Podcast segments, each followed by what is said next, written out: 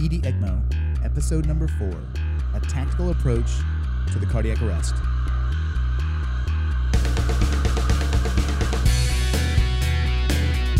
Hello, everyone, and welcome to another edition of the ED ECMO podcast. My name is Dr. Joe Bellezzo, and I'm here today with Dr. Zach Shinar.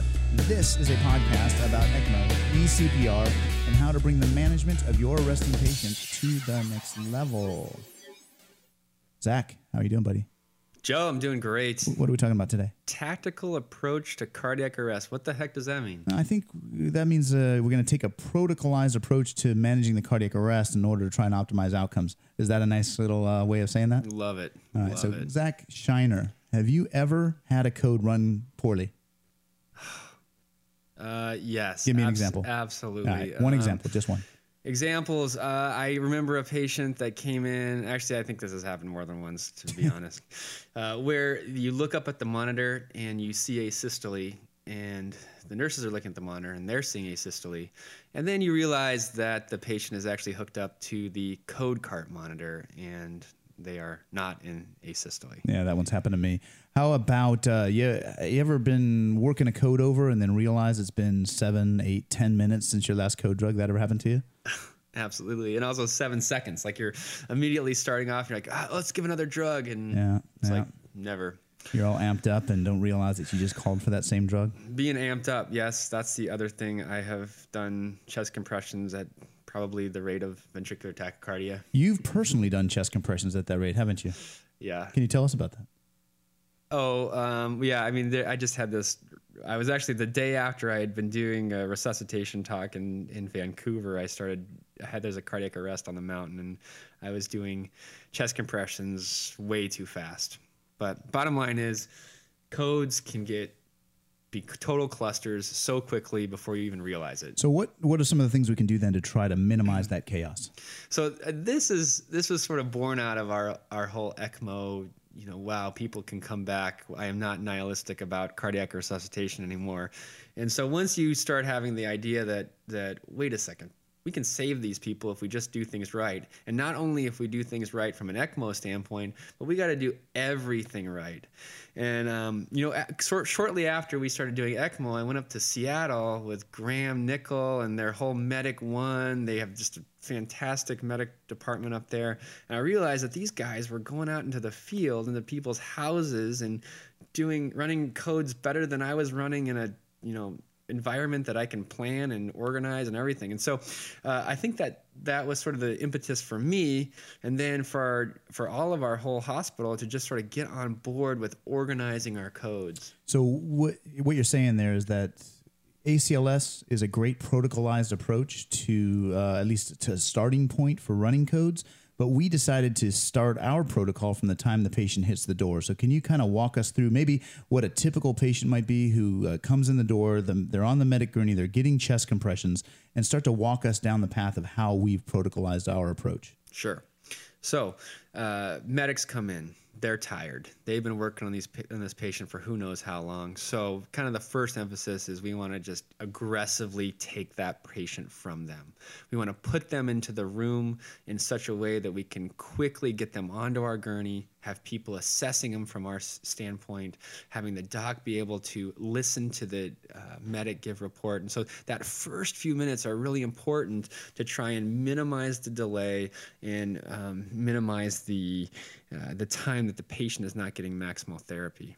Give me an example of that. How does the patient, when the patient's brought into our facility, normally, if you're looking into the room from the outside of the room looking in, you're looking at the back wall of your code room. Normally, the the medic gurney comes in on the left side of the gurney, but we've changed that around a little bit, right? Why why have we done that? Yeah, it's almost like there's this this natural pull to keep that gurney going on the left side. So yeah, putting it on the right side has advantages because we have a we place a line dock on the opposite side so they can quickly assess the patient as you transition them over.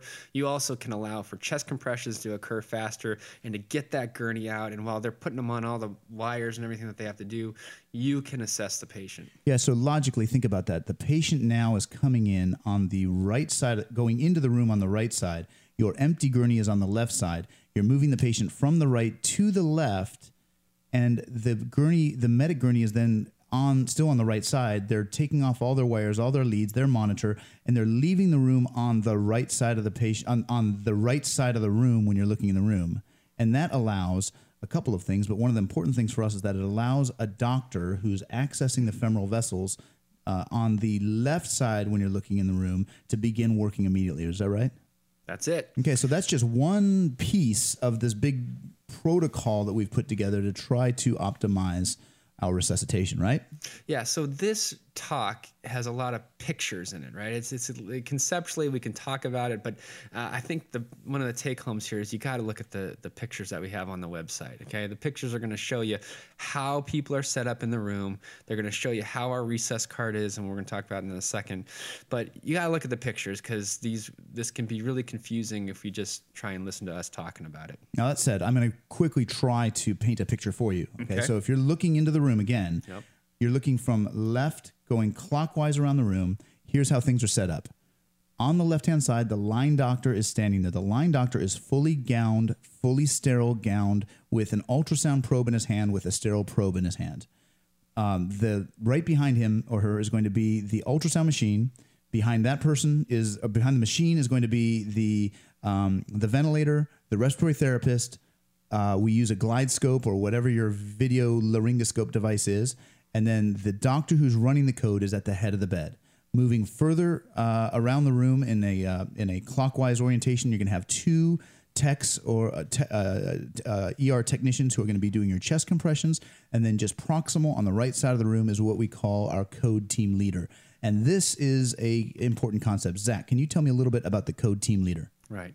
So there's a lot of sort of ideas that have gone into this entire protocol. But we're going to give you just a couple of things that we think are the most important things, the things that change from what you did previously. Mm-hmm. And what we do now is we have a code team leader, and that person is a nurse. Okay. I'm talking about de emphasizing the role of the doctor and emphasizing the role of the nurse. Yes, I just said that. So the nurse the nurse allows you to offload some of the responsibilities to the physician.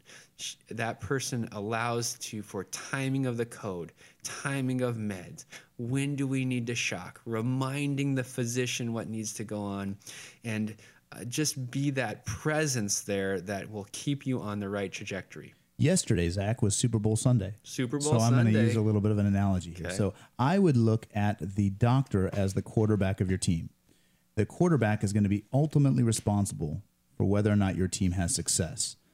The code team leader would be equivocal to a coach. That coach is going to be calling in plays.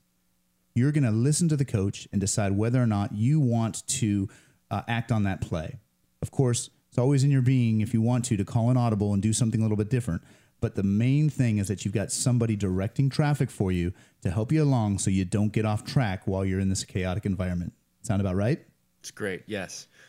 Okay, so we were kind of going around our room in a clockwise fashion. Now you go outside the room, and we've got another thing in the outside the room. We've got a thing called a resuscitation cart. What is a resuscitation cart? Yeah, so this would be take home point number two. So the addition of a cart, not the code cart. We all have the code cart, right? The defibrillator, the little monitor. I think they all look the same, right?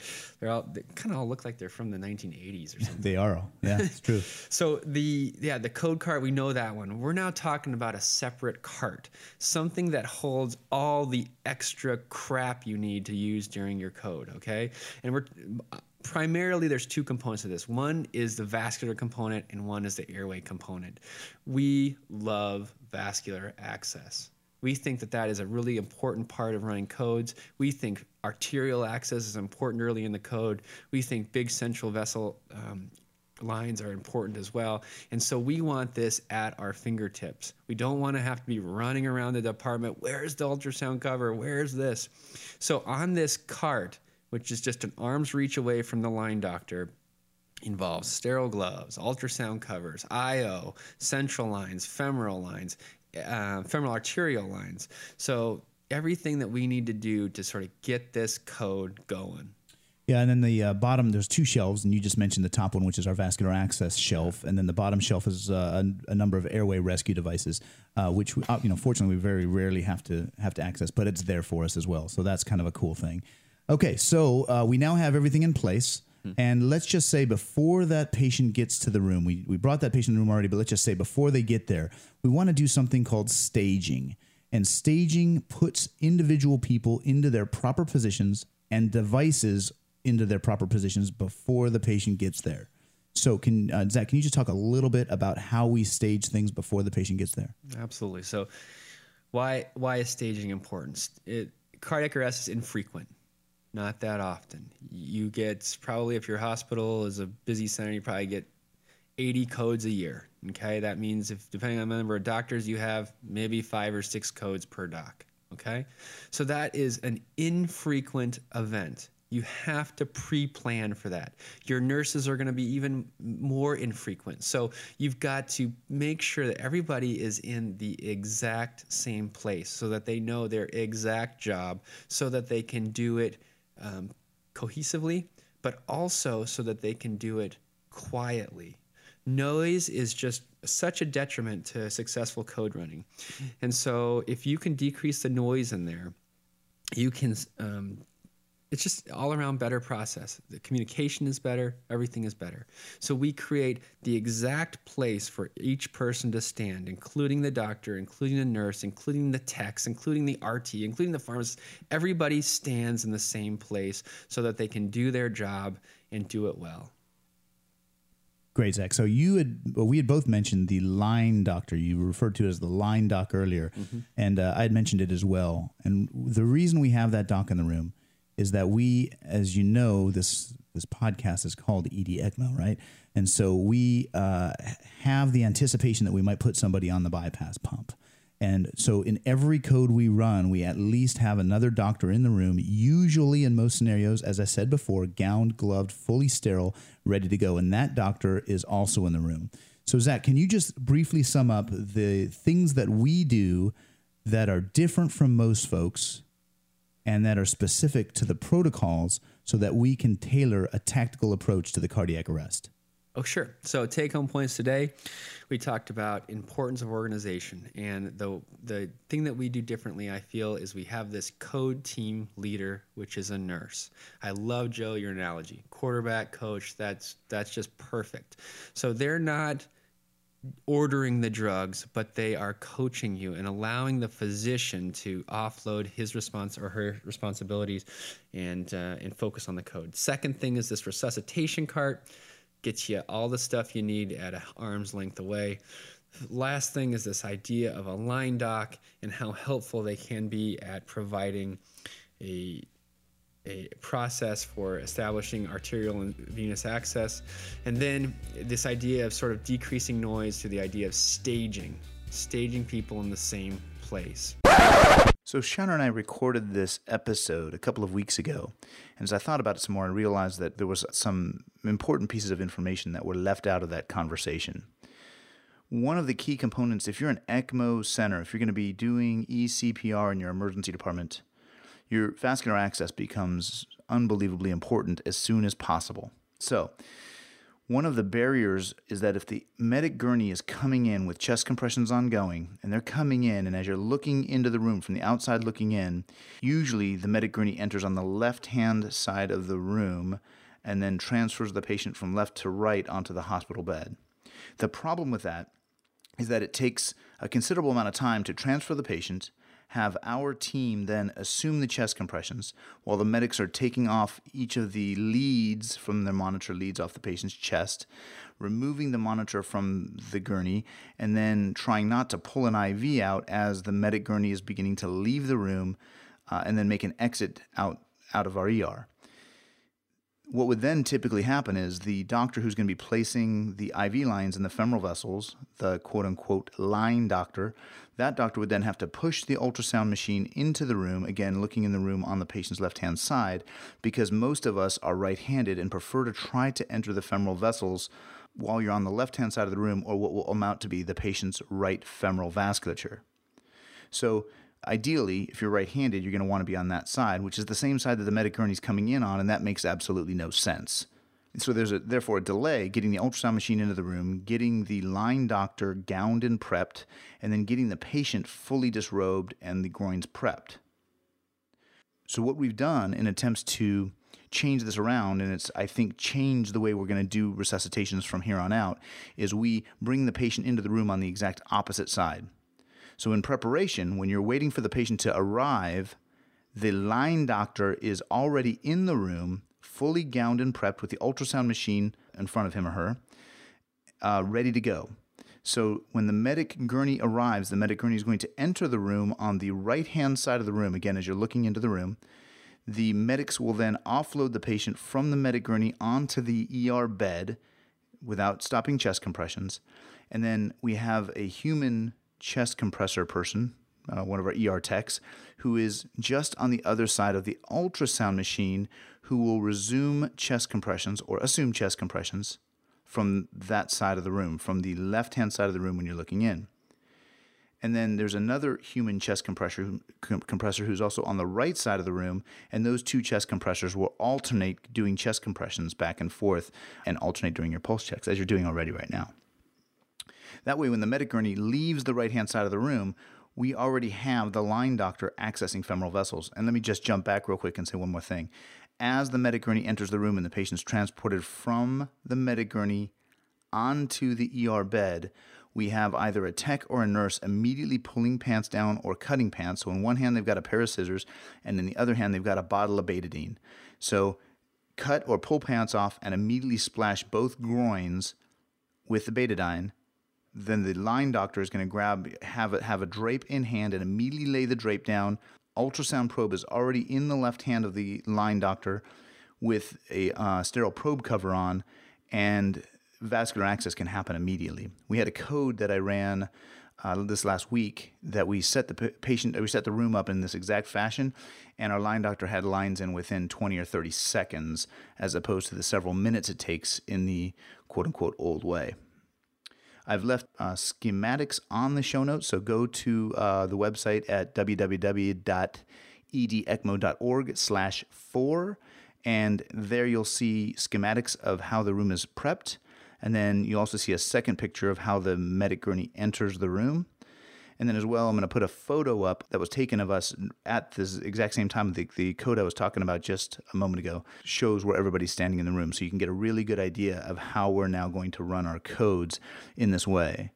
And then let me just make one last statement in that if you happen to be lucky enough to have a mechanical chest compression device, and the one that I prefer is the Lucas 2, then that completely eliminates those two human chest compressors that are going to be in the room. Those two bodies are out of the room and leaving more real estate to do the things you need to do during your resuscitation. Well, Zach, this has been uh, another fun episode talking about how we manage our codes at our facility. Uh, this has been uh, a pleasure to bring this to you guys. This is the ED ECMO podcast, and if you have any questions or any concerns, any thoughts, any feedback, please visit us at edecmo.org/four uh, and leave us some feedback. And also call us, uh, go to the website, check things out. The links are all there. We're also going to leave uh, links for uh, information regarding this podcast and as well the pictures we talked about, a list of the stuff we put on our uh, on our line cart. Uh, it's all going to be there. So check us out at the site, okay? On behalf of Dr. Zach Shinar, on behalf of Dr. Scott Weingart, this is Joe Bellezzo, and we are signing out.